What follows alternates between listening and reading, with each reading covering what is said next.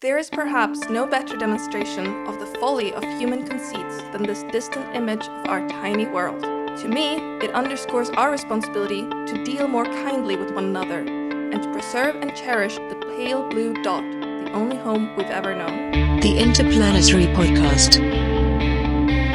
The exploration of space for the benefit of all humankind. Your hosts in England and Sweden, Matthew Russell and Lynn Bolt Christmas.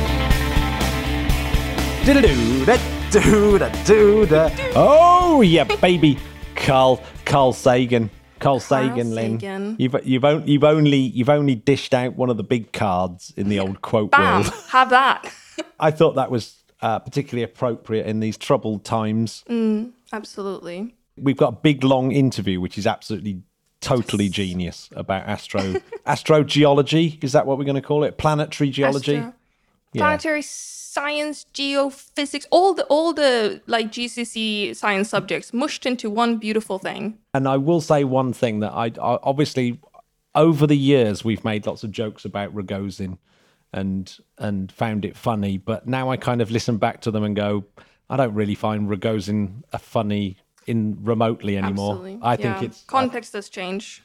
The context has changed, so don't ever listen to my old episodes and realize and try and Never, put it ever. and try and put it into context. But yeah, he's just not funny. He's a nasty piece of work and not not fitting for the space, not fitting for space. Because the one the one thing that I do know is that when you speak to Helen Sharman or you spoke or I spoke to Mike Foale or any of the astronauts that spent time with Russians on the International Space Station, you know they treat these people as their friends and love them so it's not the russian people it's something terrible has happened Mm. Absolutely. so Absolutely.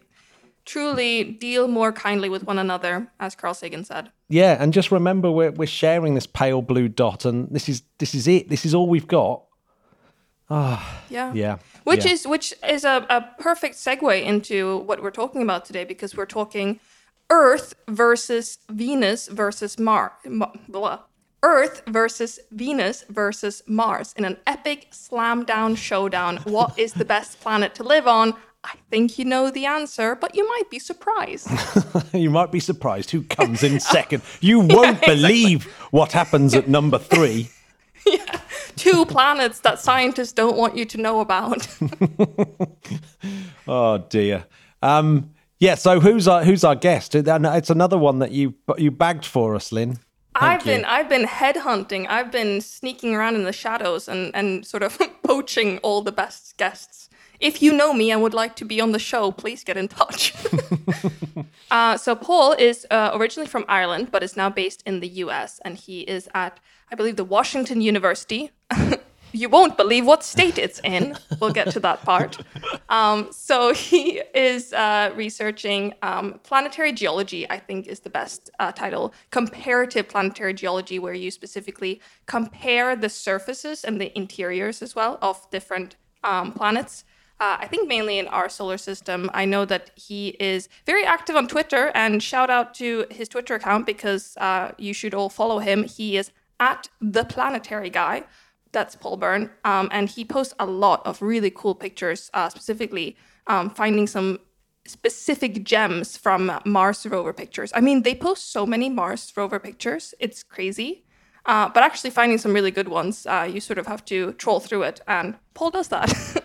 so, Yeah, yeah, uh, yeah. I've, I've I've definitely stumbled across his account before and liked and retweeted some of his crazy pictures and and things. But yeah, I absolutely I I loved this interview. I think he's a he's a really really brilliant um, communicator as well, and and he debunked several things that I thought I knew. Exactly. With I thought I knew, and it turns out You won't no. believe what the moon looks like and things like that. Yeah, so Yeah, there's going to be a. Mm. lot of uh, sort of BuzzFeed style headlines in Yeah. today's interview. Yeah, and he's It's a really fascinating topic as well. Um, you know, we've had uh, a talk about astrobiology, um, and we've talked a lot about sort of planetary stuff, um, at least in the episodes I've been in. And I think the thing that comes up time and time again is the importance of interdisciplinary work, and that you kind of can't explore the entire universe without accounting for both physics and chemistry and geology and biology and all of these different subjects and then how they interface with each other as well makes them kind of into not something greater than the sum of their parts Yeah, I kind of got to the end of this one and realised that I need because I didn't do geography even at GCSE. I think I, Yeah. I think I need to do. Um, yeah I think What I need to learn. anyway? Yeah, exactly. I need to learn about plate tectonics. I hear the phrase plate tectonics all the time, but Yeah. I'm, I'd be blowed if I know what it is. but uh, it's obviously pretty goddamn important. Yeah, he's Yes, yeah he's exactly. a he's a proper doctor of planetary geology from, and he got it at Trinity College in Dublin. So. It's super, super cool. Yeah, so that's a very, very cool institution as well. So, So I actually know Paul because uh, me and Paul uh, were teaching a master's level course um, at Uppsala University um, remotely uh, in these uh, pandemic times, or at least the we're still in a pandemic, right? That's the consensus. yeah, well, I think it's becoming endemic now, isn't it? and and and end game endemic yeah. Yeah, yeah, yeah. well at least at least last year um so there is actually a course um at uppsala university in sweden called exploring space resources where we talk about um, the resources of space it's a sort of geo-based course um, but it is a little bit about you know say you found a bunch of diamonds in an asteroid can i go and just take it and then w- both from a sort of geology perspective and from an astrophysics perspective and from a legal perspective. Um, and it was a really fun course. It's being offered again um, this upcoming autumn, um, and I don't know if it will be offered online actually, but possibly. So stay tuned and, and, and look it up because I m- I me and have to- Paul were two of the teachers. I might have to do that myself. Yeah, to just to too. come talk to me and Paul. Yeah, no, exactly. It'd be quite fun. Although everyone go, ah, I bet uh, he's already knows the teachers. He's going to be, he's going to get. A bit of yeah, mark." don't worry. I listened to your podcast episode. I don't need to take this course.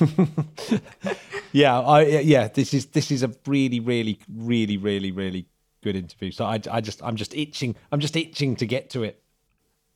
Shall we just What- start it? So I should just start it. Go on, I dare you. Hey, Kute. You're listening to the Interplanetary Podcast, putting the ace back into space. We are joined on the podcast by Paul Byrne, who is an associate professor of Earth and Planetary Sciences at the Washington University in St. Louis.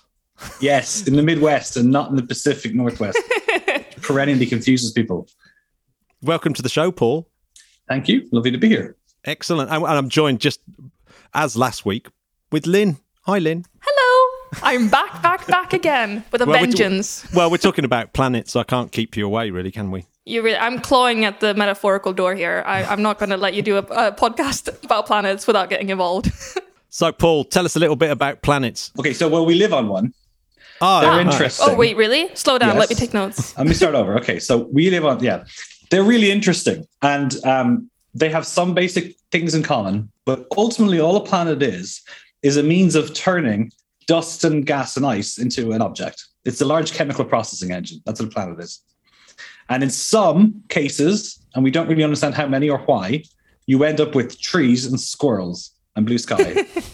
um, but if you take Venus, for example, we think it started off essentially the same and you have self-cleaning oven temperatures and pressures the equivalent of 900 meters under the ocean on earth so we don't really know all the, the details yet as to how you might start off with relatively similar stuff that ends up vastly different but we're learning we're learning Now, now tell me something. Could could we scare people and say there is a chance that if you push Earth too far, you could end up with a Venus style scenario?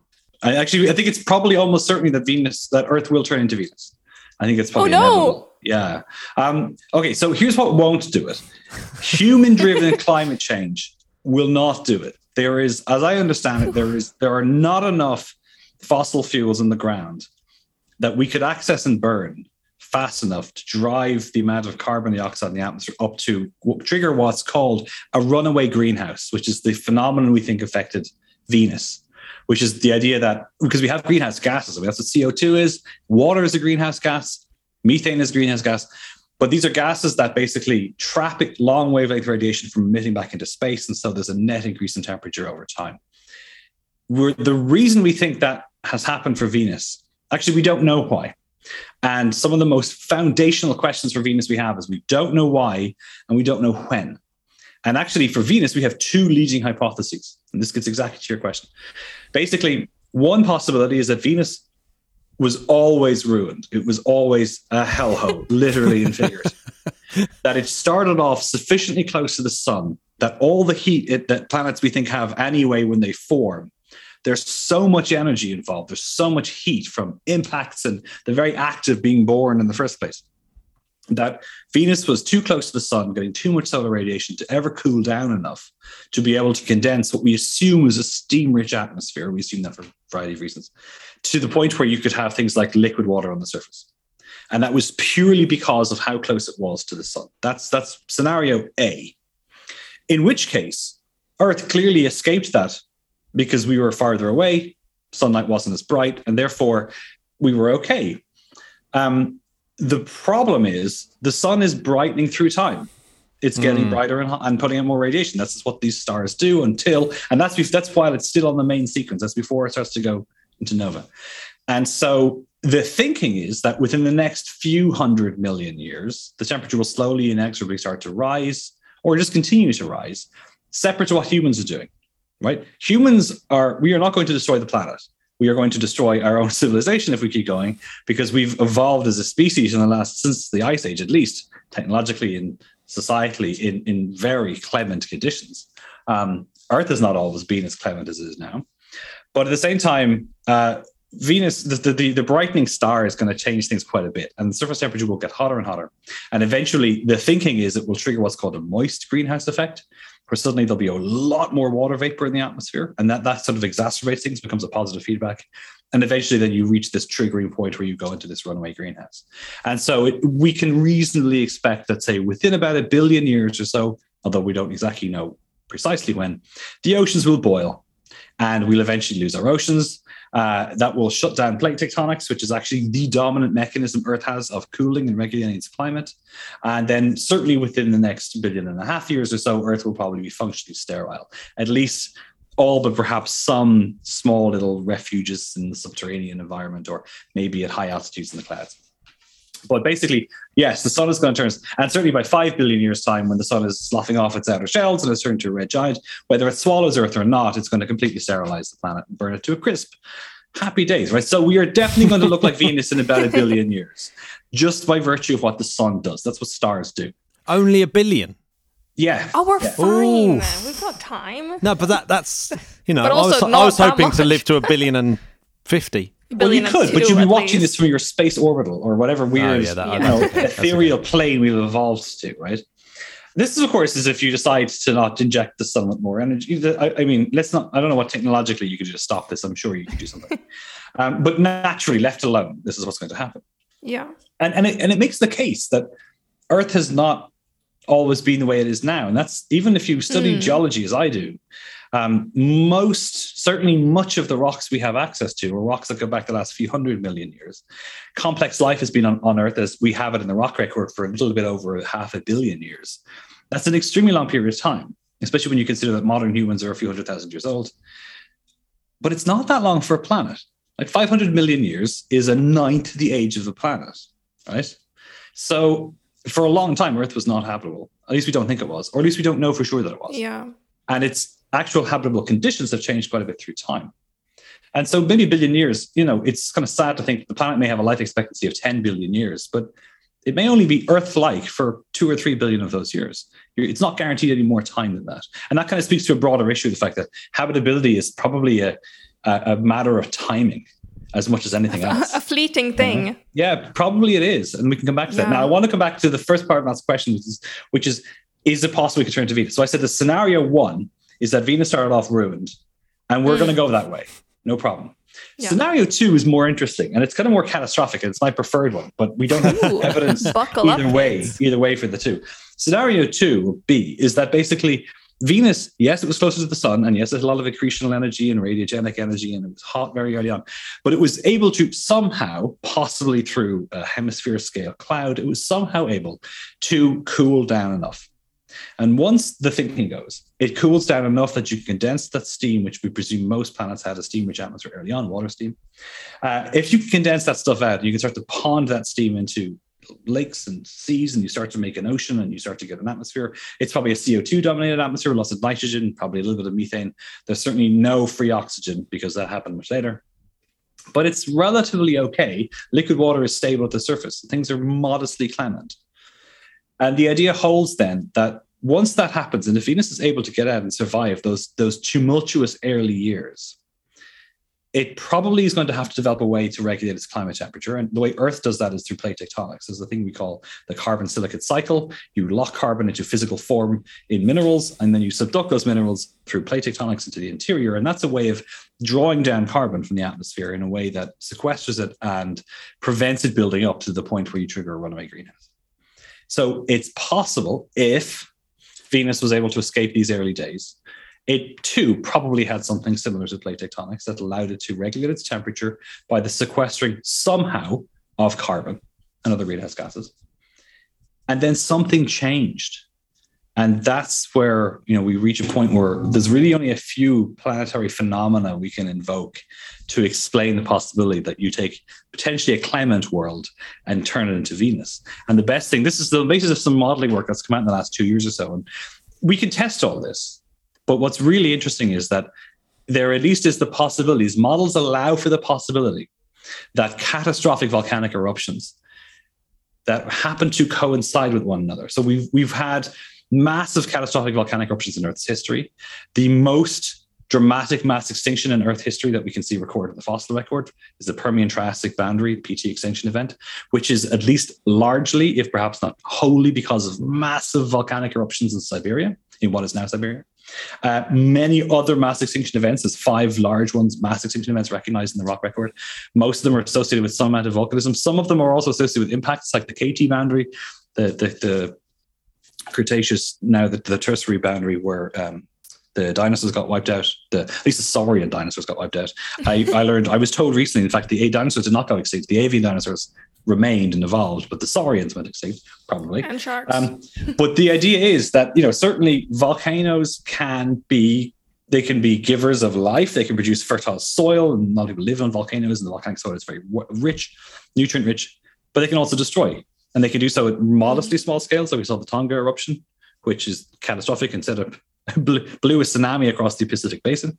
Um, Pinatubo, Krakatoa, Mount St. Helens. But you can have planet scale effects by and sustained planet scale effects if you have what I call large igneous provinces. And that's what Siberia is. It's what the Deccan traps in India are, which some people have linked to the, the KT boundary. Um, but the point is that when these eruptions go off, volcanoes produce a lot of gases. They produce water and they produce sulfur dioxide, which is an icehouse gas. And they produce CO2, which is a greenhouse gas. And so volcanoes over the short term, over the year, the month to year time frame, can actually cool the planet because of SO2. But it doesn't last that long in the atmosphere, gets broken down by sunlight. CO2 lasts a lot longer. And really, what it comes down to is that you end up with a situation where you can dump a lot of CO2 very quickly, potentially faster than you can draw it down again. And so there is at least a, a modeled scenario under which Venus survives the early days, manages to be Earth like for a time, and then has several large igneous provinces go off at the same time. Now, we do not understand what governs these things or necessarily what controls when or where they go off. They aren't really obviously associated with plate boundaries. Some people have suggested there's some kind of link there. They appear to be relatively regular. Most of them are modest enough. They produce local extinctions, but they also produce new land or they can produce a whole pile of new nutrients to the sea or the water. So they're part of a natural life cycle of Earth. But if you if you happen to have several at one time, which potentially could happen, and it might be an entirely stochastic thing, an entirely random thing, then it's it's not beyond the realms of possibility that Venus might have been Earth-like, meaningfully Earth-like, and then it was subject to the eruption of several of these large igneous provinces simultaneously. And that's what pushed into a runaway greenhouse effect.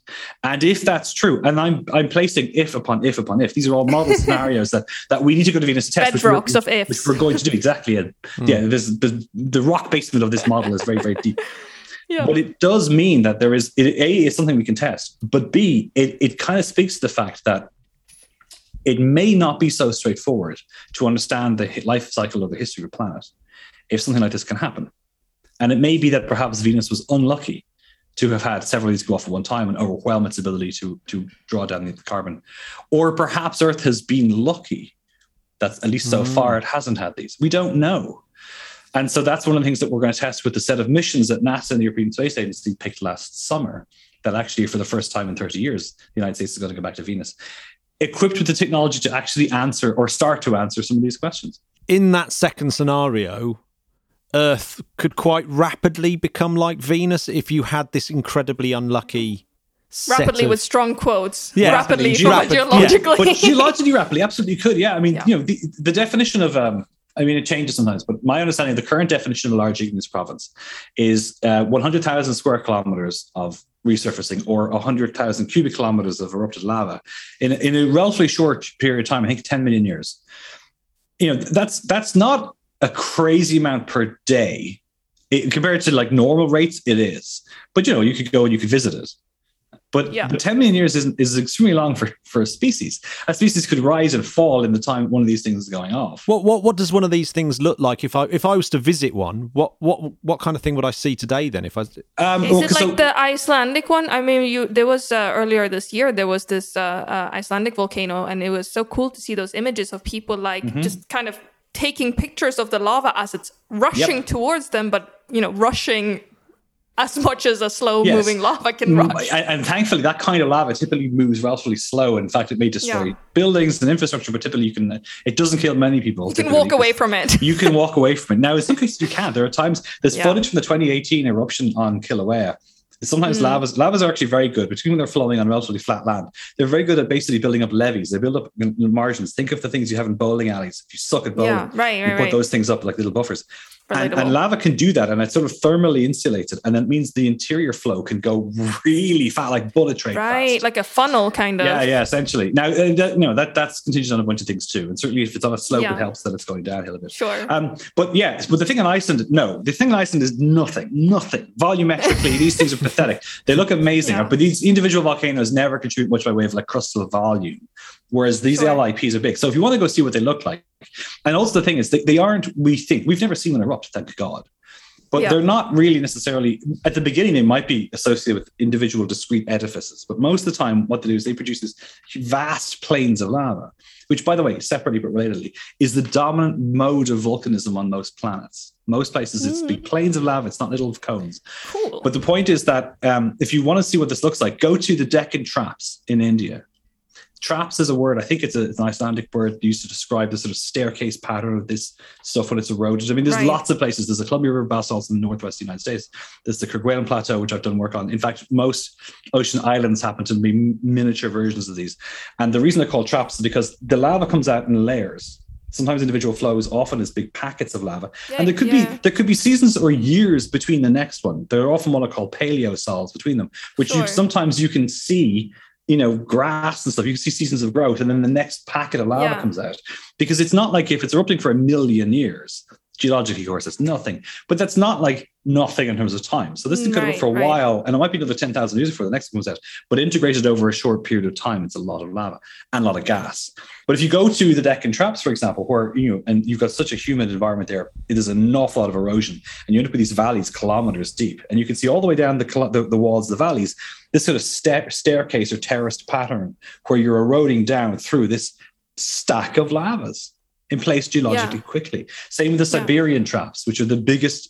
Uh, what we call subaerial, meaning like on land, under the air Yeah. exposure of these things anywhere that I think anywhere on Earth, recognized on Earth. wow. And there's some really big ones on, on submarine ones on the ocean floor as well.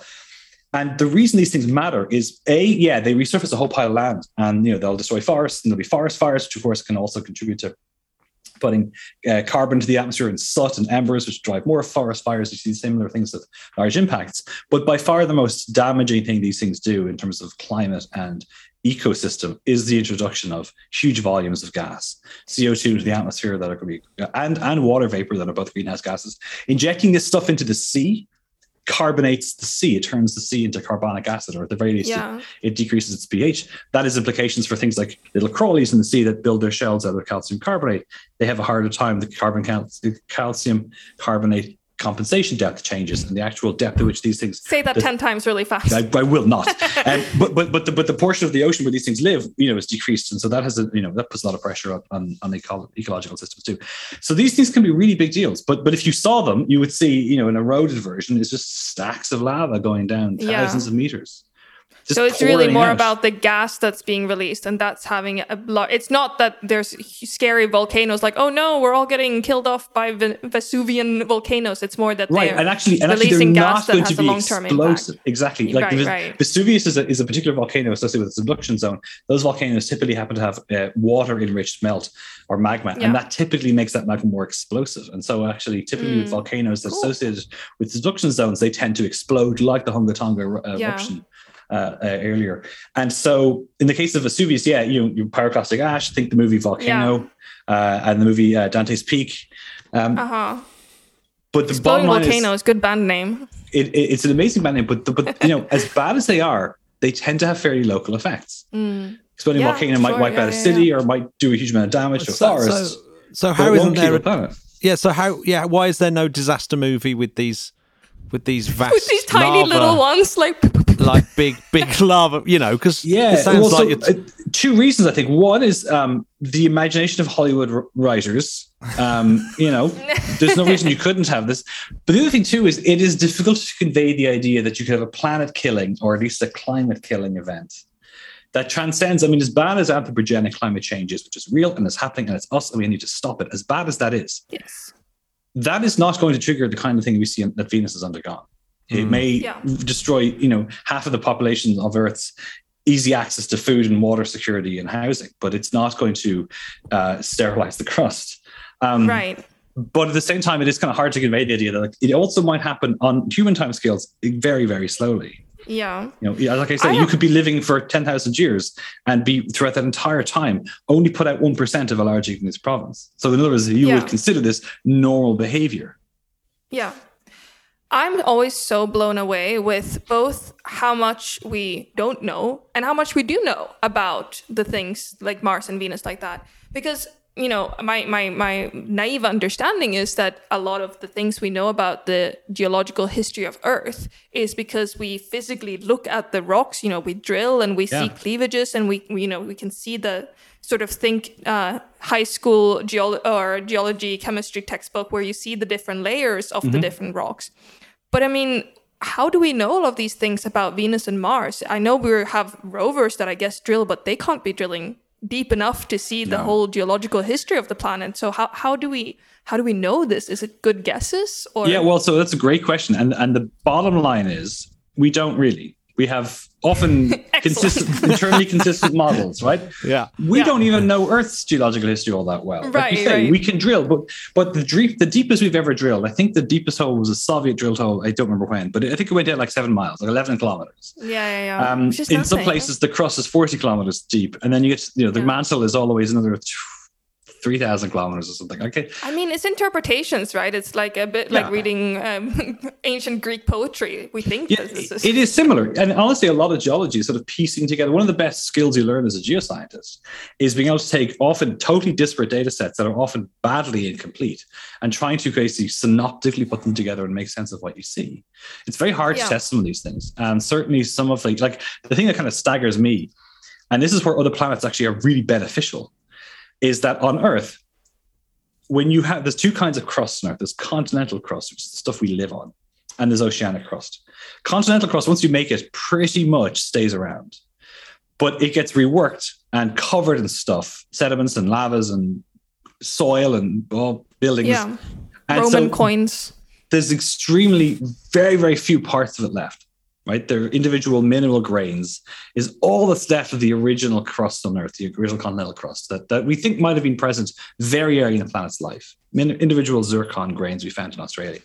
So we know virtually nothing. We have to infer an enormous amount about what early Earth looked like.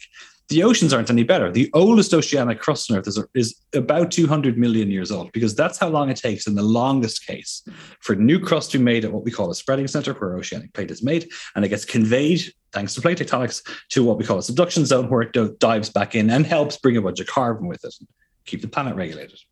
So the point is that most 95% of Earth history is gone.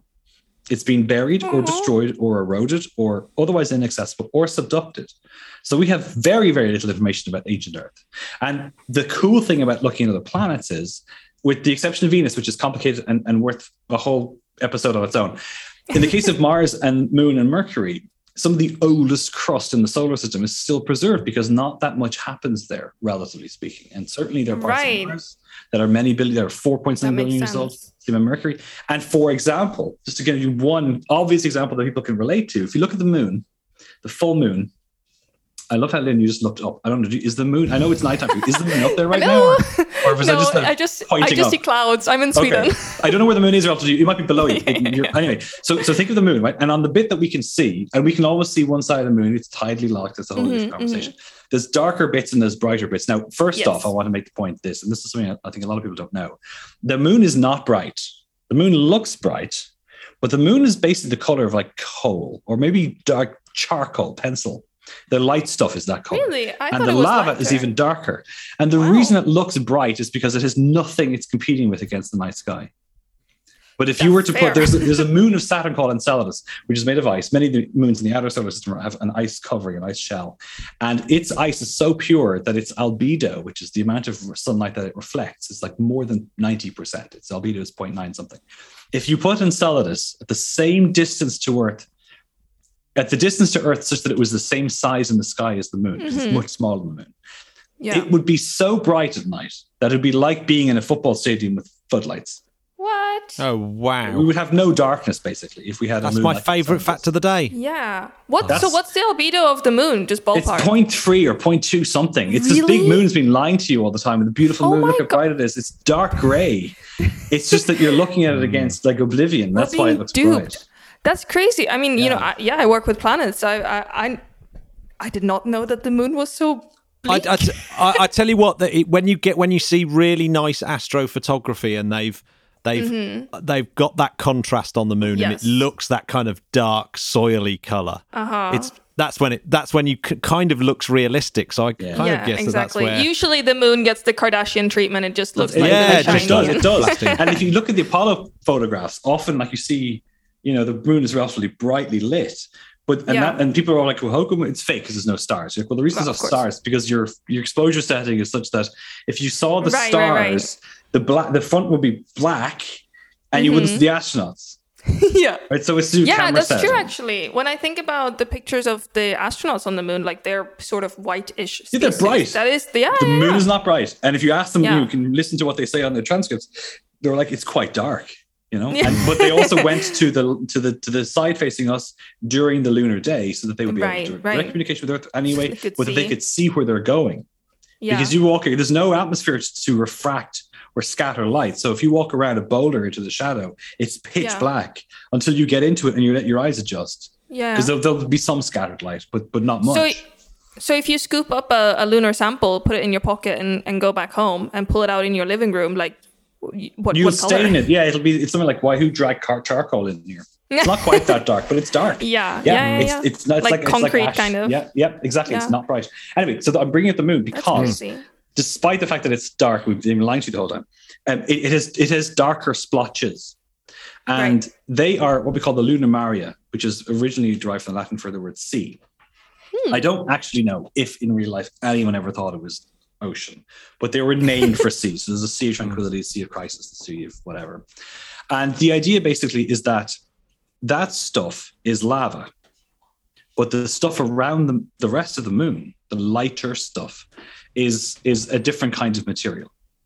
It doesn't really matter what it is. It's called flotation crust. We can get into that if you guys want. But the idea basically is that that darker stuff is lava. And there is a very good reason why many of the splotches are sort of quasi circular. And that's because they are gigantic impact basins that stuff is flooded into. Now, the lava is younger than the basin. So it's not like the basin happened and then the lava formed. But the reason this is important is because there are some staggeringly huge impact basins on the moon. I mean, really, really big, you know, a thousand kilometer across basin. Basin's so big that if you consider the curvature of the moon itself, the basin floor, which is flat, is actually curved. Right? The gravity hmm. fa- gradient is flat, but it is in fact curved because that's how big the, pla- the, the, the basin is. So Mercury has giant basins, and Mars has giant impact basins, and the Moon has giant impact basins. Now Venus is a separate conversation. It's got it's more complicated. But the point is that neither Venus nor Earth have today. But there's no reason to think that the Moon got whacked in these catastrophically giant impact events, and somehow Yeah. Earth didn't. And so what that tells us, for example, is you can look at a preserved record of early solar system history when you look at the moon and you look at where those those lavas have ponded. Those Yeah. basins must have been on Earth, but they've been covered up or buried or healed or subducted Yeah. since then. So it's an example of you can basically look at very early Earth history by simply staring at the moon, in, in a manner of speaking. And And that's what's guess- real powerful about comparing planets. Yeah, and I guess I, I mean the moon surely formed from probably some impact event with Earth. So I guess they're also sort of geologically similar enough that you can anticipate that they would sort of act similarly Yeah, to exactly. you know being destroyed. Yeah, and that's actually something that came out of the Apollo mission. Was that because for there were four leading hypotheses for how the moon is, why the moon Yeah. is the moon. And one of them is that it was captured. And it turns out that's Yeah. actually really hard to explain. But one of the things that was really surprising was that we saw from the samples that the Apollo astronauts brought back is that chemically the moon is in some ways identical to Earth. Yeah. Now, in many other Yeah, ways, it's not. yeah, but there are some heard. isotopes are the same. sure. And that seems extremely unlikely unless they were made of the same stuff originally. And that led to this idea that we have what's called the, the, the giant impact hypothesis or giant impact collision hypothesis. That at some point very early on in baby Earth, which was not Yeah. smaller, but but much younger and molten on the exterior, an Yeah. object about the size Young of hot. Mars that's called Theia smashed into it and disrupted Yeah. Earth and produced a huge ring of material. And ultimately that ring coalesced to the moon Mm. and most most of the core of Theia merged with Earth's core to form what is now Earth.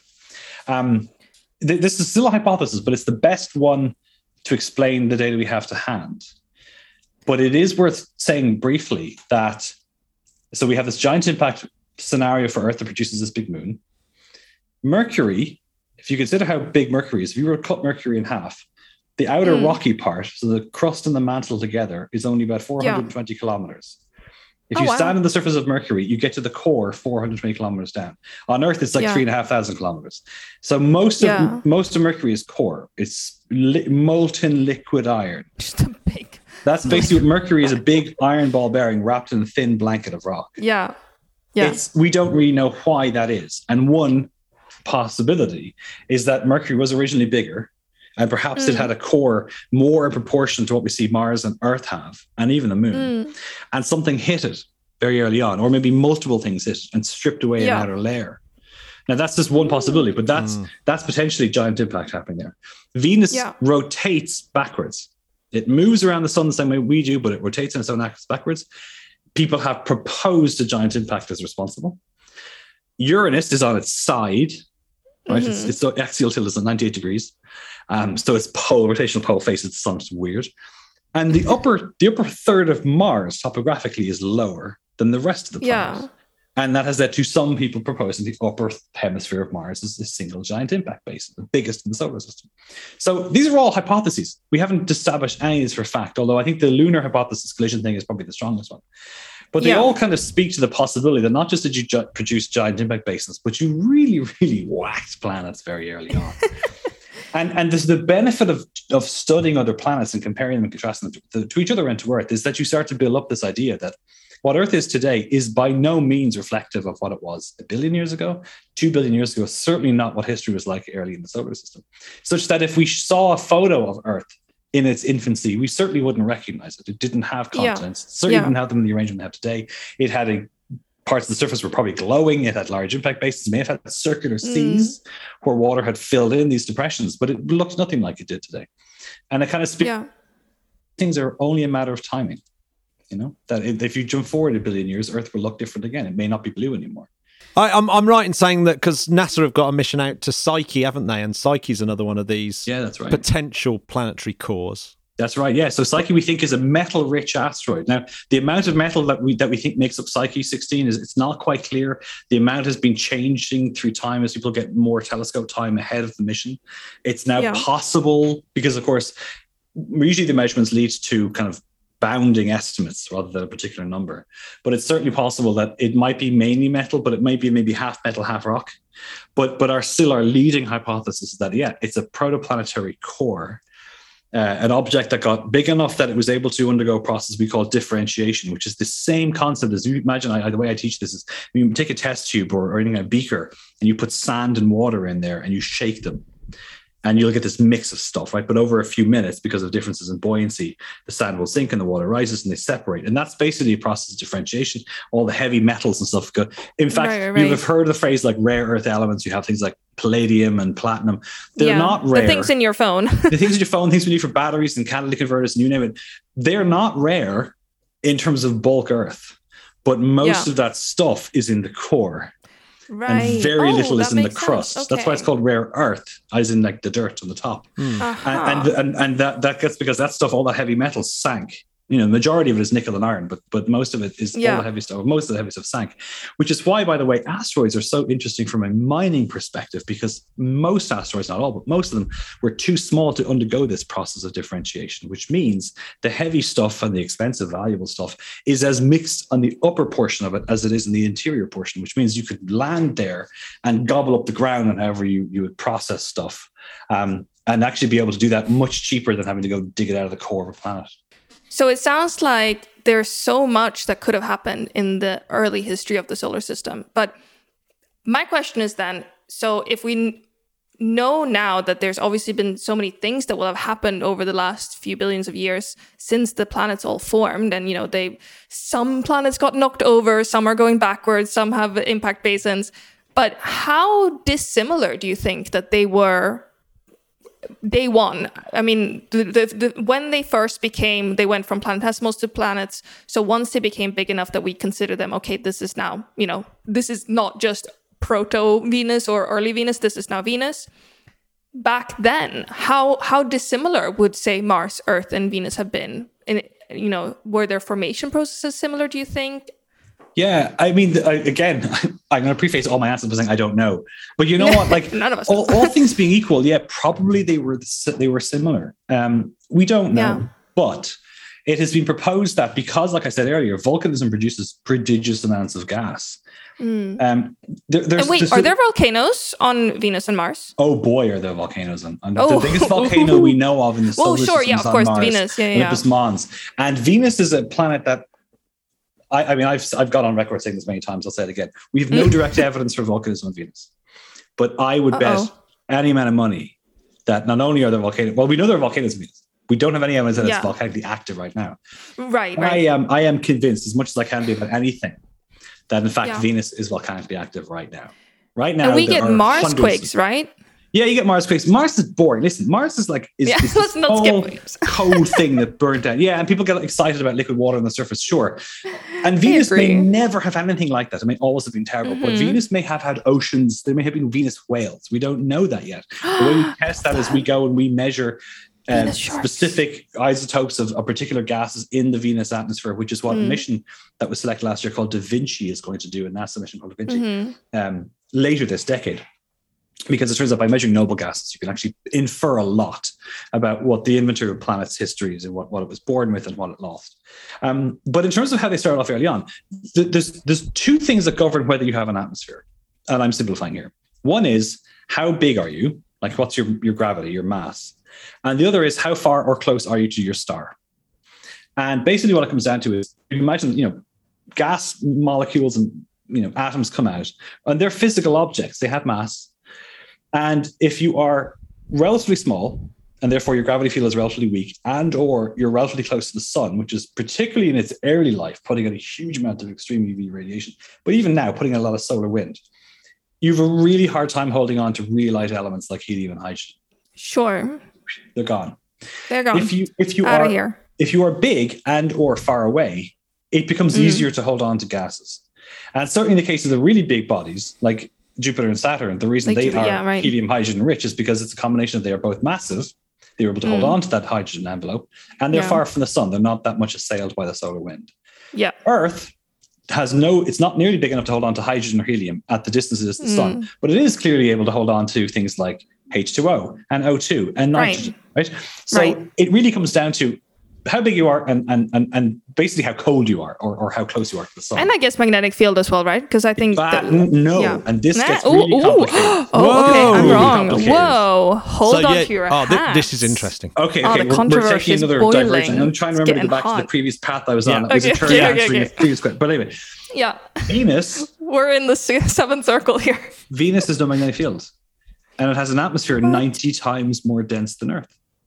Oh my god, that's true. So tell me why magnetic field is necessary for, for holding onto an atmosphere. In fact, Oh we now God, know we now know with pretty big error bars that the rate Uh-huh. at which Venus is losing its atmosphere is about the same as the rate at which Earth is losing its atmosphere, which is about the same the rate at which Mars is losing its atmosphere.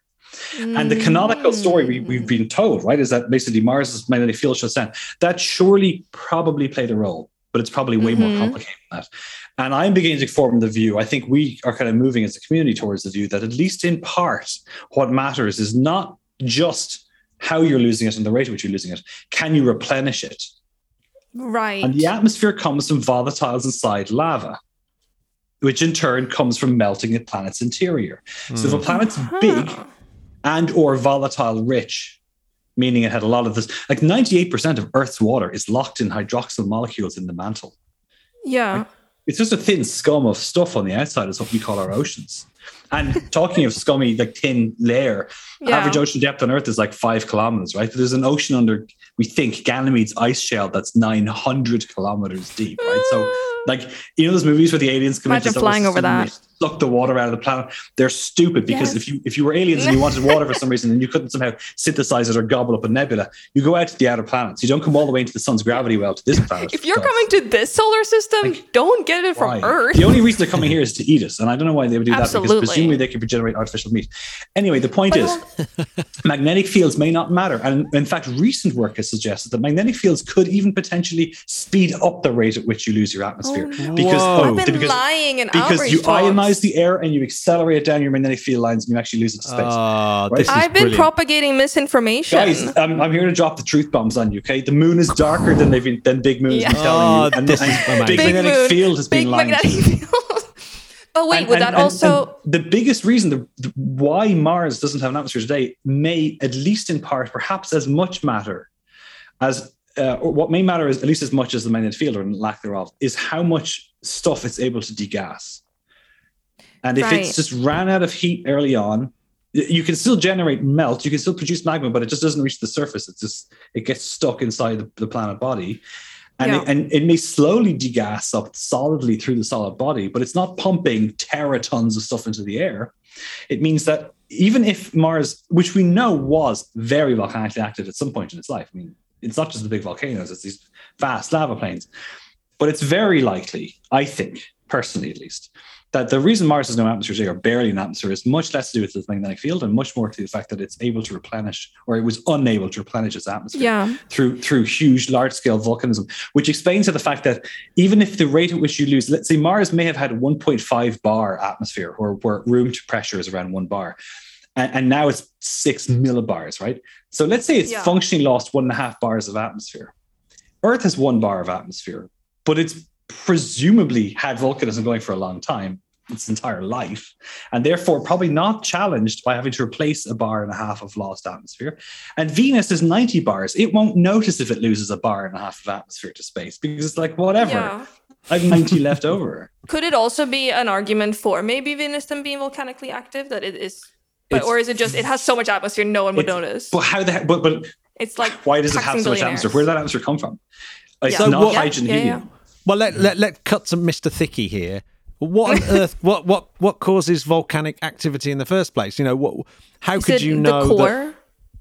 Yeah. So what what's yeah? So what what is it about the cause that's causing this volcanic activity? so this- Why this- would it stop? Why would it pause? Why Okay. would it? yeah. Okay, so there's there's two things that govern how much. So volcanism comes from, and I'm going to use the term volcanism to kind of capture both the intrusive and extrusive stuff. Sometimes volcanism we use Not necessarily volca- just the stuff that's on the surface, exactly. Right. So, so you know, igneous processes, right, producing Sure. melt, magmagenesis. Um, there's, there's, there's two things. One is, um, well, there's there's two primary sources of heat. There's how much heat you're born with, and then there's how much heat you have in terms of radiogenic element decay. Now, one might reasonably start from the perspective that all things being equal, which they're not, the protoplanetary disk might have been chemically similar. And therefore, Mercury, Mars, Earth, and then Moon, Venus started off with broadly comparable compositions. For a long time, people thought it's probably not true. More recent work has suggested, that, in fact, it might be certainly a paper Italy last week was suggesting that Earth was born with most of its water. That every two years now, there's a paper coming out saying basically this, whereas we used to think there was a veneer of comets at the end. Now I think we're kind of moving towards the idea that probably the overall bulk abundances of planets are probably largely the same. Which stands to reason, by the way. It means that all things being equal, which they're not, if you get a certain amount of volcanism per unit time on Mars, you might expect to get a similar amount on Earth, right? But And Earth's this relates to and this relates to what we were talking about with the formation process, how different they were in the first place. right. They all they made the the biggest difference is how big they are. Yeah. but they probably No- functionally i mean there's lots of detail i'm skipping and even small Yeah. changes in other uh, uh, elements like carbon you know could have a profound impact upon the geology but functionally they're made of magnesium and silicon and oxygen Yeah. and iron and, and they all group together and they start to differentiate actually we know again i'm being grossly oversimplistic here but we know the atmos the spectral signatures of the atmospheres of many stars are similar to our own hmm which means Yeah. that the, the most common standard rock you get on Earth is called basalt. And I can guarantee you there's basalt on a planet a billion light years away. It's like the most sort of generic rock you get. Yeah. So And for our you- planets, it's only now that they've kind of turned into the sort of uh, Wes Anderson, Royal Tenenbaum siblings that have all become estranged from each other. because of all these unique conditions. Exactly. And we don't know all those unique conditions or how they interplay. Yeah. And, and that's a big part of what people are doing, what we call exoplanetary science, trying to understand how, what kinds of exoplanets are there, how many are there, how- what are the different paths the planet can take.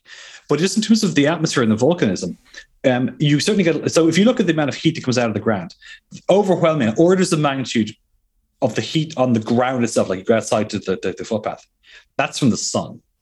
Solar radiation overwhelms anything else, but it only penetrates like this far into the ground. So it has no role geologically in terms of what's driving the interior of the planet. The sun, planet doesn't care, Yeah. which means you can have what's called a rogue planet, planet ejected early on from its planetary system it forms in, and it can have all most of the same processes. It just would do so under perpetual night.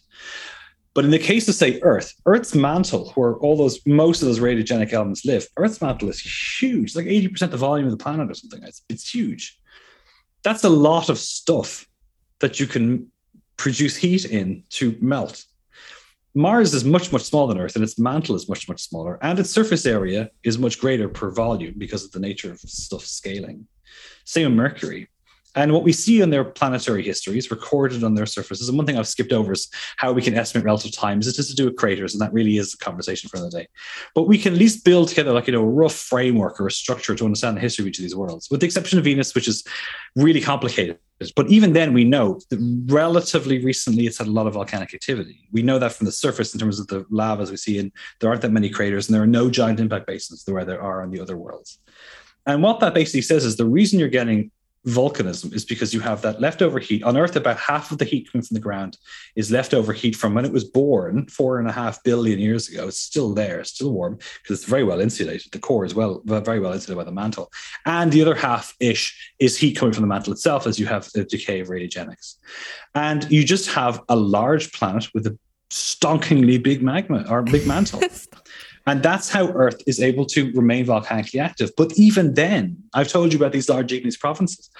They're pathetically small compared to our inferences for how much crust was produced early on. In fact, in the case of Mars, we think most of Mars's crust was produced in 100 million years and probably in the first few tens of millions of years, meaning that the amount of, like I've described these lavas, these large igneous provinces to you, I want you to actually think biblical when I talk about early crustal production rates on planets where you were talking about resurfacing 10% of the planet you know in a few thousand years. Like nothing on earth nothing in earth's record is preserved of that time.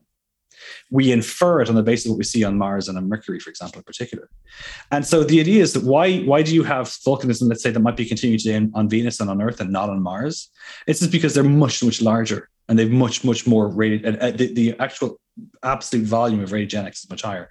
That Yeah. doesn't mean that mars isn't volcanically active by the way. I'm positive Mar- mars will erupt again.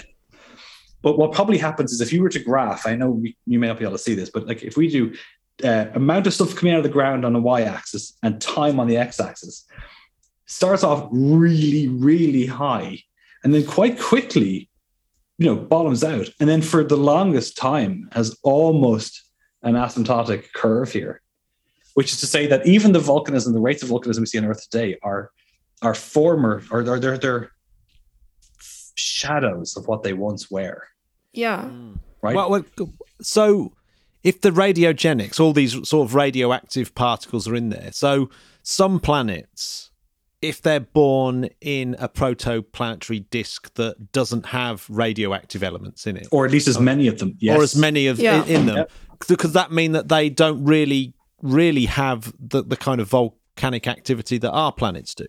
that's that is essentially the inference and one of the ways we could try and test that is you know people with you know with very advanced telescopes for example like james webb looking to see if we can get any evidence or information about the planet's atmosphere uh, you know do we see any changes Did someone in, say in, planetary atmospheres? Yes. so planetary atmospheres are extremely important. I mean, they're just. They're, I think so. Let's, let's, let's, let's be clear. As, as you look at the size of the planet, it's a very thin. It's like the, the skin of an Yeah. apple, right? It's not the bit everyone Uh-huh. gets excited about. Okay, the app, the eating the apple is in the meat. But certainly, Yes. the atmosphere is important, and particularly for things like life. You know, it- we would not fare so well if we had no atmosphere, or if we had a Venus-like atmosphere. Um, but, but yeah. you know, and the interaction between between atmosphere and, and geology important, is and, huge. and that's well, that's where as the we covered, you know, that's, that's where the all the is. and as we were talking about about how Venus's atmosphere was was affected by its geology. So I mean, there- Absolutely, there's yeah. clear Yeah. interplay. It, it- absolutely, and and and, actually unpicking that is extremely important to kind of understand. It's also worth pointing out, by the way, another sidebar: the atmospheres of Venus and Mars are dominantly CO two. Now, the amount of atmosphere is vastly different, but they're both CO two dominated, which hmm. probably tells Uh-oh. us that Earth's early atmosphere was CO two dominated as well. That might be the Yeah. standard atmosphere you get as a function of the availability of carbon and oxygen inside a body as it forms. Um, but to exactly that point, Matt, you know, a big question we have is what. In fact, a lot of work has been done is being done by people far brighter than I am to try and understand. Can you draw any? Can you make any prediction of the composition of, a, of an exoplanet on the basis of what its star is made of, which we can tell on the basis of its Yeah. spectra? And the shorter answer is is the, the the the very short pithy answer is probably maybe.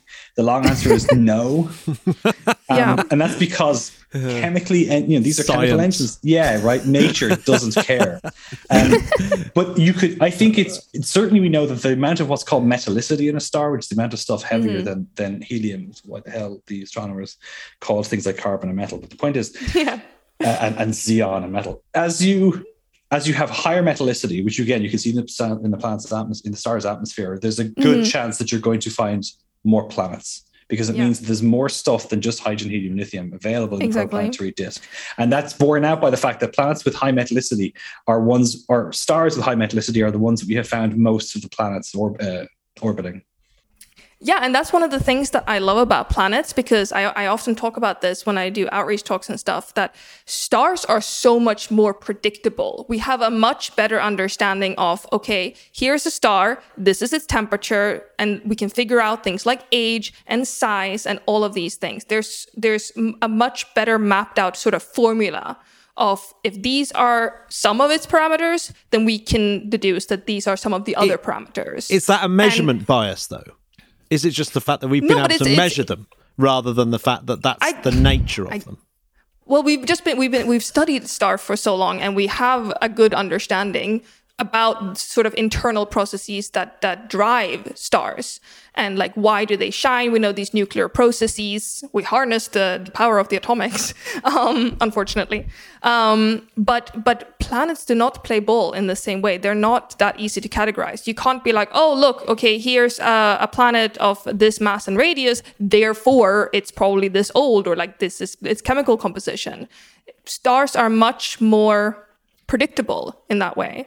Um, it's but I love that about planets. It's definitely true. Yeah, I mean, you can you can infer a lot from a from a star on the basis of its size, and you can Yeah. figure out where it is on the main sequence. And yeah, it's true. I mean, the chemical processing a star does is is astonishing. I mean, you know, nuclear Yeah, synthesis yeah. and stuff is incredible. But yeah, you're right. They, they are they are they are tend to be more simplistic Yeah. in the kinds of outcomes you can have in in a planet. And a good here's a good example of that. So it turns out that the most common size object we've detected. By the way, just another sidebar.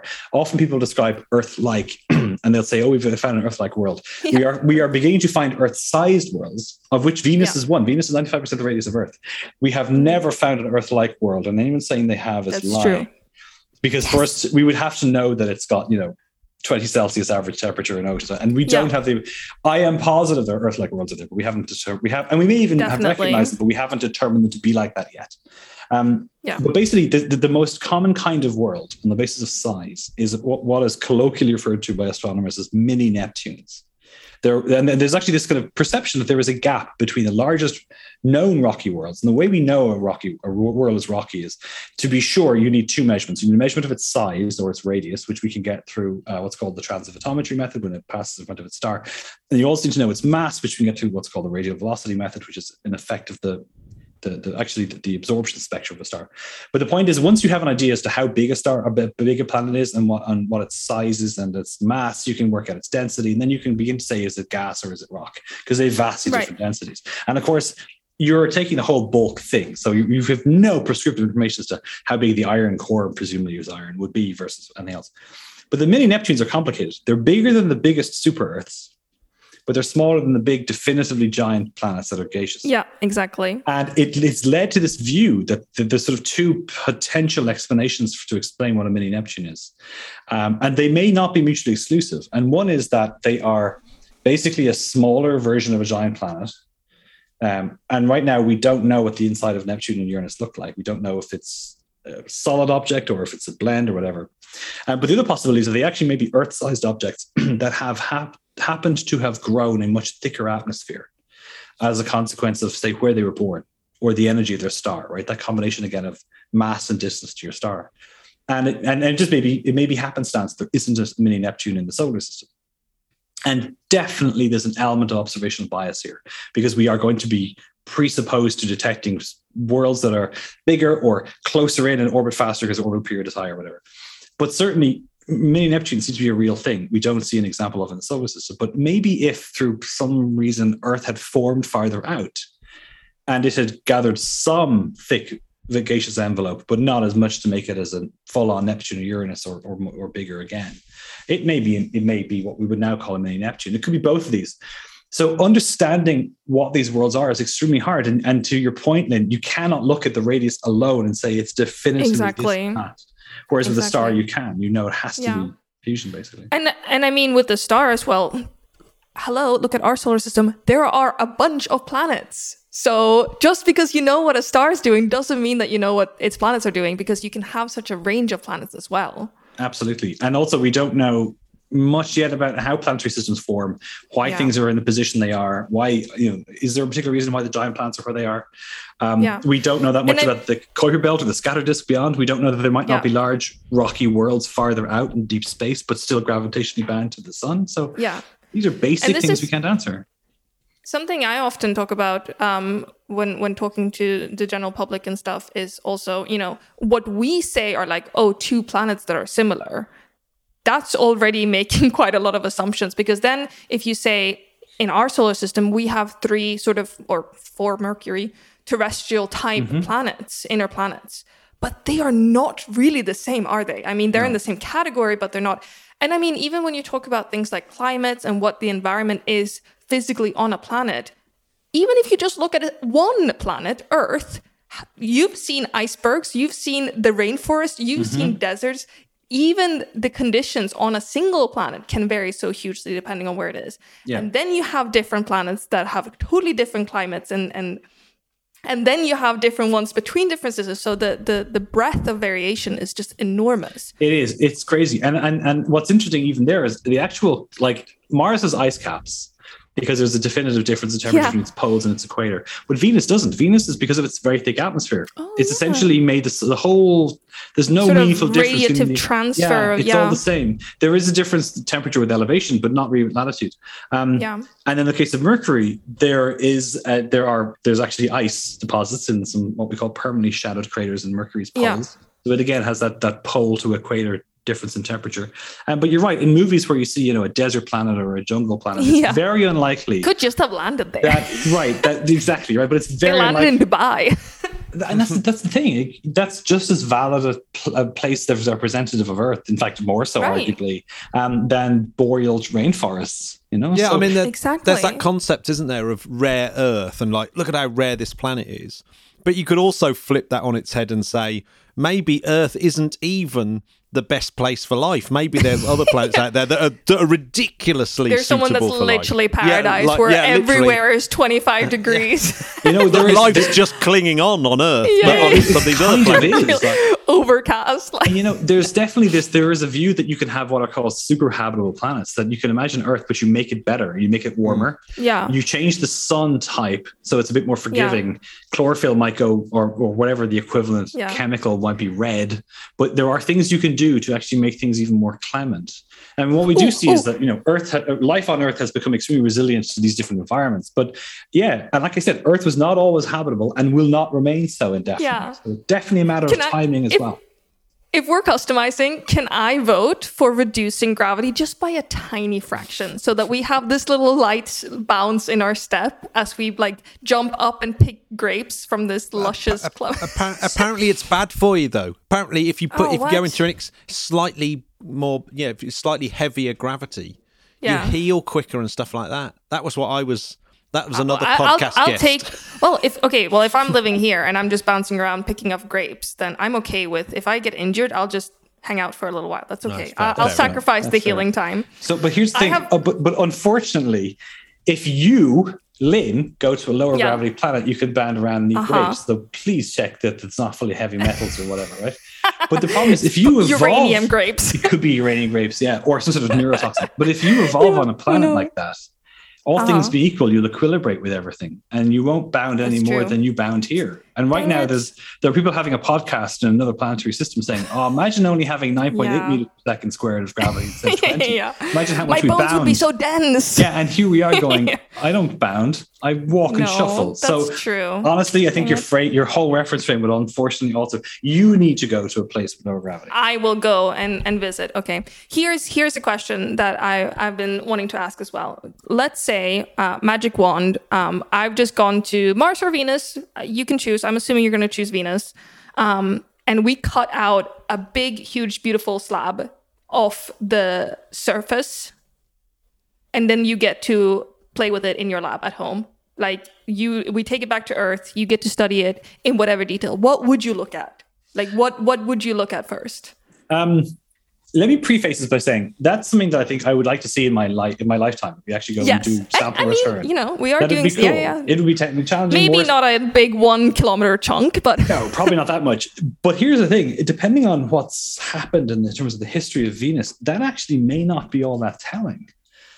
If there were hmm. older rocks, they may be now sufficiently deep that they are functionally out of reach. So what I would look at is I'd look at. It turns out you can tell an awful lot about where, well, at least on Earth, where melt or magma has come from as a function of its trace elements chemistry. And that's the first thing we would do. It, and in fact, it turns out that if you take a basalt from Hawaii and a basalt from the Cascades and a basalt from the mid ocean ridge, they all have very subtle differences in the trace element chemistry that you can actually use to back out where they're from. So the first thing we would do would be to look at, assuming that we're talking about a basaltic rock, is what is it made of? What are the relative ratios of, of you know, it's these trace elements? That would be extremely important. Um, and then look at the crystals and try and work out what that tells you. Age dating. We could do radiogenic age dating the way we do on Earth all the time: lead, lead, uranium, thorium. We could work out how old the surface is because we have virtually no information on that. So there's a ton of really important things we could do. But if I, if we were to ever go back really far in Venus' history, which you can do on Mars easily because so little has happened, you can take a rock and you can be confident that it's about four billion years old. You can't do that on Venus. It would be like landing on Earth and picking a place. Where would you go to learn about Earth's history? You, there aren't many places you can go, but you Yeah, could certainly that's learn a lot about its that's true. recent history. You could definitely do that. yeah. Well, that is the point. I mean, I guess there are places on Earth that you could go where at least you could have an attempt to get slightly further back that you can get on other places on Earth. Oh, for sure. Yes, And- exactly. And, and, You so, could you? I mean, presumably, we're nowhere near mapping Venus to that quality where we could do a similar trick. You know, actually, the maps for Venus that we have are not bad. They're not complete. They're not great. There are big questions I can't answer because of the data. But we got some pretty good data 30 years ago, global scale data of the surface, and people did map it. Now, some of the conclusions I think are questionable, and that's part of what I'm working on in my day to day life.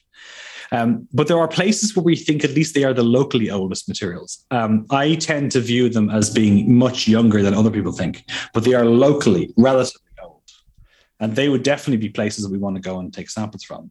The problem is that that kind of terrain unit is called tessera. It's the word used for, for this kind of stuff on Venus. It's, we think, very rough and, and probably not safe at lander scale. And so until and if, which we will now get, thankfully, in the next 10 years with these new missions, we will get high resolution radar images of this kind of ground. It'll become much easier then to design a lander to be resilient to the shape of, of, the, of the rocks and the distribution of rocks and the slopes and stuff. Um, landing there, even not bringing that home, landing there with a miniaturized lab like we've done for Mars. But of course, because of the temperature pressure conditions, this is going to take more money, a lot more money, because Mars is, it's not easy to do what Curiosity and Perseverance have done, but it is technically less challenging than doing the same thing on Venus. Even though I think personally there's a more compelling science reason to do it for Venus. Hmm. The reason humans have spent so much time and money investing in Mars is because it is relatively easier to do. Not easy, but relatively easy. You don't. Yeah. It's easy to keep electronics cool, uh, warm with the heater. It's very hard to keep them cool in the case of Venus. Um, but certainly, if we were able to go and land on one of these so-called tessera regions, they are at least the locally oldest stuff. There are hypotheses we could test there. I'd love to know what that stuff is made of, and that is one of the places I would go. Does So it get you back a billion years? I don't know, but it, it's No. definitely worth doing. What what about you know the, this this whole like the vibrating the planet and banging it like a bell so that you can see, you know, like Cracking um, it open like it, like a like coconut. InSight is doing and things like that. You know, Yeah. so like that works to a point but like so InSight is a passive system right it doesn't have the ability to make a noise and they were relying they have been relying on you know bolides things hitting the atmosphere or hitting the ground and natural quakes and and we know mars is tectonically active and i don't think anyone seriously thought it wasn't but now we have a much better idea of like what that rate is what the processes and Yeah, mechanisms how behind it much. yeah exactly um the biggest quakes in the solar system, with the exception of when you get a giant impact, are probably quakes associated with subduction on Earth because of the nature of how it works and how big a quake you could make. You could probably make moderately big quakes on Venus. Yes. Um, the problem is you need to be there for a while. You know, that's the, to get a sense of what the kind of background base level is. And this, the temperatures really kill you. It's the pressure we can build. We can build stuff against 990 bars but it's the temperature. And and and there's been in the last few years some really exciting work out of NASA Glenn, for example, in, in Ohio, where they've been developing silicon carbide transistors and things that are designed to operate healthily and fully at ambient Venus temperature. And as that technology goes on further, you know, we'll see in the next, I'm hoping, 10 years, we'll be able to build a lander that it won't be some sort of steampunk thing. It won't be some sort of, you know, Victorian. You've seen these ideas. It'll be a regular lander and it won't have any hmm. cooling. It will be designed to function at those temperatures. Wasn't you can that imagine that what happened to? Wasn't that what happened when the, the the the Soviet lander? It didn't last very long. It lasted. So this is I might you, you can see in my background picture where, where we're zooming. You, I have a background kind of art- my artist impression of what one of the Venera Soviet landers looked like sitting Yeah. in one of the planes. Yeah. Yeah. those things are still there. By the way, they're made of titanium, so they haven't I melted. love that. They've they've probably they've probably undergone some sort of tarnishing. I- I'm guessing. Yeah. And certainly all the electronics are dead, but they're physically. There's no reason they're not physically intact. They've only been there a few decades. Yeah. Uh, but yeah, the longest lasting one was 127 minutes.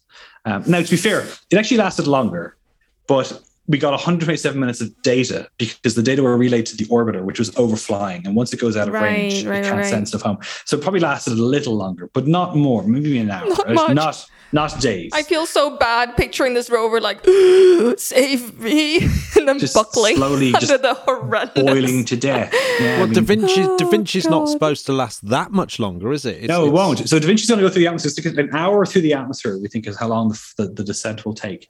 In fact, as Da Vinci is going to take an image of of one of these tesserated regions, um, and then it's going to it's going to fall. Uh, it's not required to survive the landing. It probably will because these things are really engineered. This is a big, you know, titanium pressure ball meter across. This thing is strong, but the the electronics are not going to be cooled much beyond. You know, I don't know. I think people are forecasting. You know, this thing if it if it doesn't last until the surface, we're still going to get unbelievable science from it. But you know, there's the, there's a non-zero chance, and it's also a ball. It's got no legs or anything. There's a non-zero chance this thing hits and rolls, and then we get a photo, like you know, it might be at a jaunty angle of a photo of the horizon, you know, which would be the first such photo in 40 years. Um, but yeah, it will quickly expire then because it is it is not designed to Yeah. to live those temperatures. We've been so spoiled by all the beautiful photos from Mars. Mars is easy. Space But cold is easy. easy. Just, yeah. and, and, and it has a, it's a nuclear powered battery at the back. It's generating Yeah. heat. They can run in to keep the keep Easy the chassis peasy. warm. You know, it's They're what having Mark a nice Watney cold did. winter walk. It's exactly it. Mark Watney did it in the Martian. He put one into his rover and drove around with it, yeah, no problem. Um, but you, you, you, and it, people propose using nuclear systems actually to cool the rovers on Mars or on Venus, but that technology just doesn't exist yet, and it's expensive to develop. It's Yeah. probably not physically impossible; it's just expensive. And Sure, really, what sure. it comes down to is, I think these new missions are probably going to go give us this new. They're going to jumpstart, I hope, at least a new era of Venus exploration that will then show people Absolutely. it's worth investing in the kinds of technology Yeah. to to ultimately. I'm sure there is no physical reason we cannot have a Venus rover, but it's going Yeah. to be technologically Yeah. expensive and difficult to develop. 2030s ballpark. What do you think? 2040s. 2040s. 40s. Yeah, be lucky to see 2030s design, 2040s. Yeah. Yeah, I mean, you no, early 20, late 2020s, early 2030s, um, new missions to Venus. Potentially new lander, maybe in the late 2030s, in the Fingers 2040s. crossed. Then I mean, it just depends on a bunch of things. Depends on you know the availability of the rockets that are you know. And and the motivation. Well, uh, yeah, I was going to say if something amazing comes out of Da Vinci, there might be a massive rush to Yeah. go to go. That- back. Oil found Yeah. on Venus. I know, yeah, it's so much easier to go and dig it if there or fusion fuel. I mean, yeah. look, exactly. Dinosaur any- juice. Yeah, we could. I, I joke with people. This I want to be very clear. I just joke, but most limestones on Earth are made of the shells of dead creatures. So I'm Yeah. like, I can't wait to find the first limestone beds on Venus from those shallow marine seas they had before the climate catastrophe. Uh, What? Okay. No um, evidence that ever happened controversial question then. Limestones uh, more likely on Mars or on Venus? Um, well, you so you can produce limestones um, abiotically, and I think there's definitely limestone. yeah, you know, inorganically. Or I, I personally don't think Mars was ever inhabited, or if it was, it was never Mm. to very much. If there's any life on Mars, my view is that it's hundreds of meters down, which no amount of Yeah. drilling is going to get until humans are there. Um, Yeah. That's my own personal view. And I also don't think there's anything living on Venus. There may have been. If, Well, if you were to ask to me to to conjecture completely, like beyond the realms of any kind of defensible Mhm. science, then I would pick Venus because it's an Earth Yeah. size. Yeah. If if I ask more like there was on one, which one do you think it was? I don't it- think yeah. Mars ever had. I don't think it had No. seas. It may have had wet ponded craters for a while. yeah swamps. Yeah, But this is thing, uh, you know, we had this, uh, we had this um, on our episode with Jessica Abbott about um, biology um, perspective, and one of the conclusions that we sort of talked about was that life in the universe, like bacteria type life, like simple life, totally, probably that feels very reasonable that that could be um, widespread in the universe. Intelligent life, like sort of life with organs and like skin and stuff like that that's really that's a bigger jump there's a bigger jump from zero to bacteria than bacteria to like mammals let's say I mean, certainly that, the that was at least our, our guesstimation Yeah, I mean, if you look at the Cambrian explosion, we know that Earth has been inhabited for at least 3.4 billion years old. We think, I suspect, Right. many people suspect longer, but of course the record isn't there.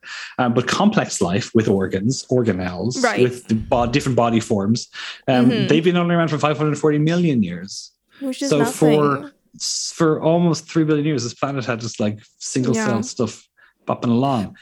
and that's the thing and you know to to uh, shoehorn my pet subject of exoplanets back in as well i mean it's not that often probably that planets are blessed with such a stable environment for a long period of time not That's- necessarily that there is there is a big topic or a big focus uh, discipline called dynamic habitability, and that's exactly the topic. it's Mm, like exactly what yeah. conditions do you need or not need for Yeah. habitable conditions to be sustainable over long enough Yeah. periods of time for for abiogenesis and for the Yeah. generation It's of life from non-life.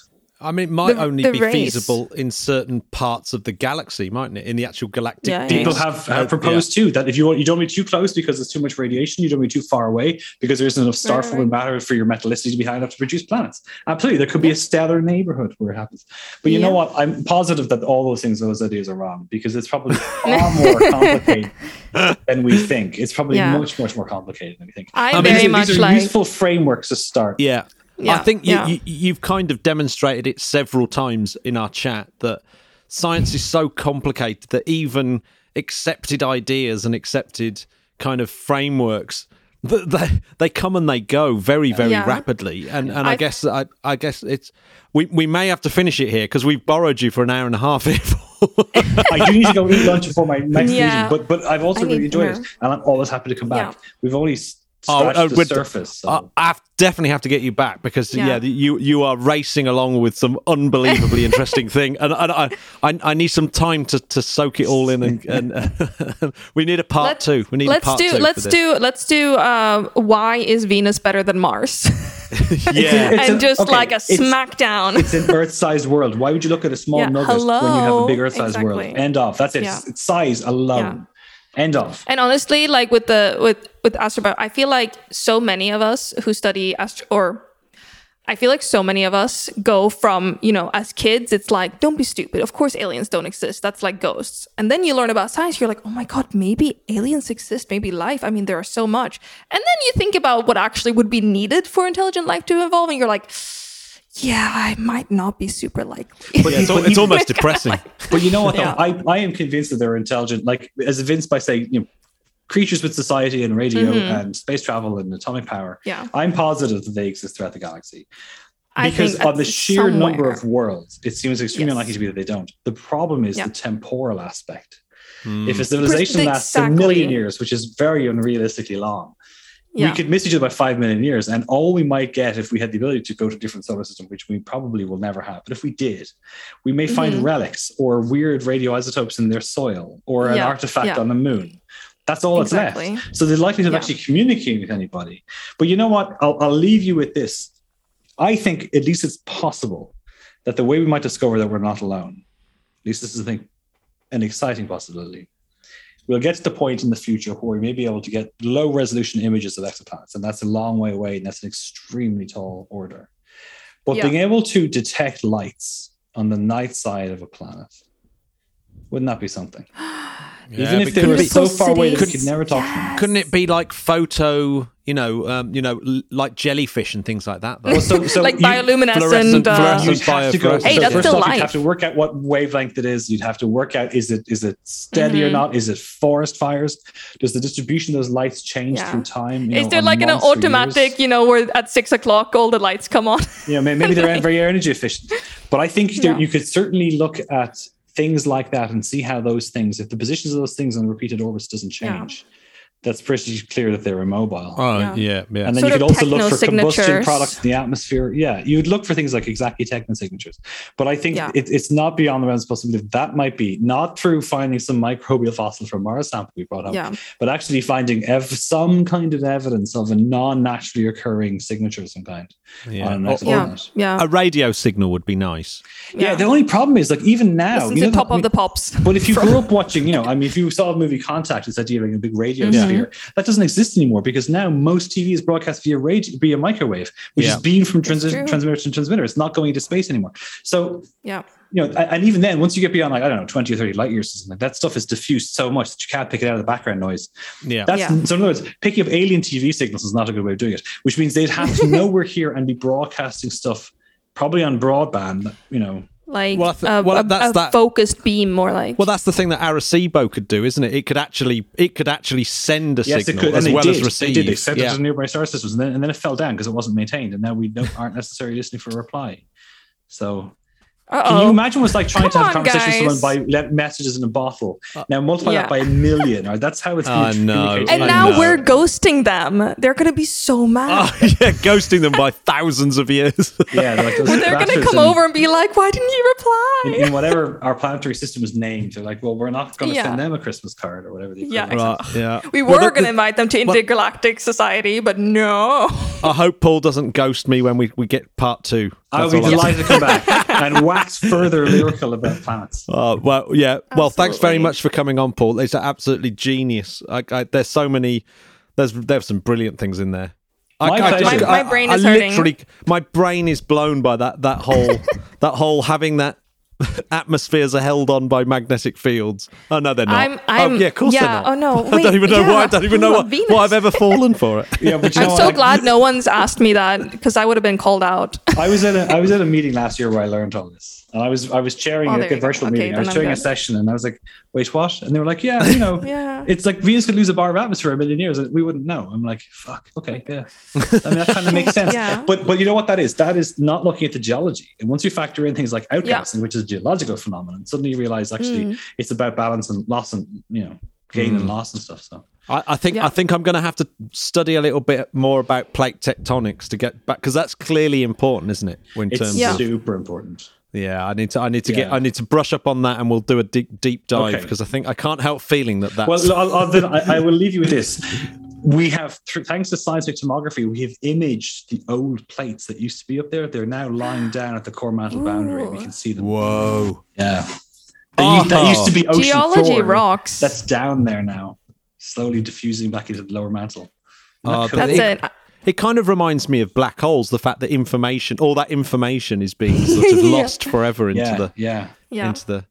Oh, Or maybe Yes, it's been brilliant. stored somewhere. We don't know. Anyway, Yeah. I'm going to go Yeah. get lunch. Yeah. Listen, this has been great. Thank you for inviting me. The Interplanetary Podcast is alive! there were so many times during that where I was sitting there slightly with my mind blown. But I, I we, we we have to get Paul back on. We have to get we have to get all your guests back on. To be honest, Lynn. Absolutely. Uh, I'll, I'll uh, make some calls. I need- I Paul, need to if do- you're listening, come back. I, uh, yeah, I need I need to do some deeper dives on it. I need to do some deeper dives. I always I we, always we had more questions, didn't we? definitely have more questions. I definitely have more questions. Um, what what you doing? What are you doing at the moment, Lynn? Are you doing anything very cool? Actually, well, only always. Um, I'm actually preparing for um, tomorrow night. I have to uh, go to work at uh, 10 p.m. and then be awake until 10 a.m. because I am going to be doing some remote observations with the CRIRES Plus telescope uh, at the VLT in Paranal in Chile. Whoa! And we're, yeah, if humidity doesn't bugger everything up, then we will have some beautiful transits, which I've talked about a lot. You know, when the planets go in front of the stars and we get to look at their beautiful atmospheres. But I'm really annoyed at the weather on the other side of the world right now. So fingers crossed, oh, everyone. doesn't doesn't it look that good? I thought it was always Uh, dry in Chile. Yeah, except for when it's slightly not. I mean, you know, dryness there or humidity there is like, oh no, I found a water molecule like Somewhere within this at 10 kilometer 5,000, radius. Yeah, oh, yeah. God damn it. But we don't like them. We don't like yeah, them. yeah, Um, yeah, yeah. Oh, that's so- awesome! Is it one of those telescopes that fires a laser into the atmosphere and and and all and adaptive optics? Yeah, this this is the, the the laser guide stars are the ones that we use um at at the VLT. The CRIRES Plus instrument that I'm using, actually, you know what? Little brainwave, we should totally do an episode on um on spectroscopy as a whole. Oh yeah. Yeah, yeah, because there's so much, you know, for you listeners who are listening to this, you know, we've been talking about astrobiology, and when we talk about these like sort of more astrophysics sciency parts of space, you might be sitting there thinking like, well, how do you even know? Yeah. how do you actually know that this is like helium or hydrogen or oxygen or whatever that you're finding in space? Because we could just be, it's not like we're going up to the cloud and scooping up a little jar and being like, oh yeah, that's totally hydrogen gas. and the answer is spectroscopy. Spectroscopy is is definitely a pretty important subject, isn't it? It's and and it, it I guess it's it's it's actually quite easy to do as well. I mean, you can do spectroscopy as a as an amateur astronomer. Yeah, as well. yeah, yeah, yeah, You know, we used to do um, we used to do these uh, um, outreach stuff um, with schools, and the one that we used to do. I mean, okay, first of all, you need like a cylinder of of a plasma type gas, so that's like the hard one to do. But everything else you can use from home. Um, we used to get um, broken up like uh, CD CD discs Ah, that's right. Yeah, yeah. for yeah. those for those zoomers that are listening, they are these flat circular things that used to play Had music on them. songs. Yeah. I know, crazy. you could get Um, uh, you could get about twelve songs on it. That's how massive they were. whoa. and know yeah, if you then if you then just smash it up into uh, chunks, and then you take a um, like empty toilet roll, like the cardboard of a, a, um, depleted toilet roll, um, and you put in the broken CD at a sort of angle, then you can actually use that um, to to see spectral lines. Uh, and if you're able to do it in a safe way, you can point it at the sun, and you can actually see the spectral lines of the sun doing this. Because really, I mean, a CD it does have like microscopic grooves on it, which is the same principles um, that we use in spectroscopy. Next, you'll be telling me you can do an MRI scan with a couple of speakers and a webcam. Tune in next time. Well, I, I, I'm not going to be doing anything exciting because I'm, I'm working so hard at the moment. Uh, uh, the Spodcats may have noticed that my my output has been slightly shoddy. So normal, Boo! I know, boo, boo, indeed. No. Uh, the the normal service will return once once this term, this horrific term two finishes in at Easter time. So I'll be back to to regular once a week. But Yes. in the meantime, I am still we're still doing some pretty cool episodes. Isn't that right? I mean, So- you're cranking out. You how many So- episodes are we up to now? yes, it's a lot. I wonder how of- long it would be if you played them all back to back. Uh, there's more hours of interplanetary podcast than I've been alive. it would take a lifetime to listen to listen to them all now. Something Yeah, like well- that. I think that's the statistic. De- definitely. I mean, well, okay. So, so listeners, uh, you know, patience is a virtue. This is a a, a, a great service that is being uh, delivered into your ear holes for free. And Yeah. well, I, I guess Spotify or something costs money, but you know, Yeah, you can do it on Google Podcasts. That would be free, or you could do true. it via, via the SoundCloud, or you could do it via. You could do it. You can do it from anywhere. The, the podcast, even You on can come- YouTube. you can even go to you can- YouTube and watch it. You can come watch to Matt's it. house and put your ear against the window, and at least you get and hear me editing it. it. Yeah, that, yeah, exactly. That would be, just the silent sounds of you clicking the mouse. yeah, it wouldn't be good. Don't do that. Um, but Yeah, yes, please don't go to Matt's house. as as always, thanks very much for the patrons who who have been bearing with me and and keeping up the banter in the Discord, which has been very good. I've been enjoying a lot of it. There's some big, uh, good ones like a T-shirt with Space Force with with a, with an astronaut punching ET. That's quite good. so uh, where do I buy these? I know, I know, I might actually buy one. Um, but that's it, Lynn. Thanks, thanks so much for for for stepping in again and getting that brilliant interview. And uh, Thank I you think, so much. I think it's probably time to say bye bye to this podcast. Bye. Bye bye. Bye. Bye.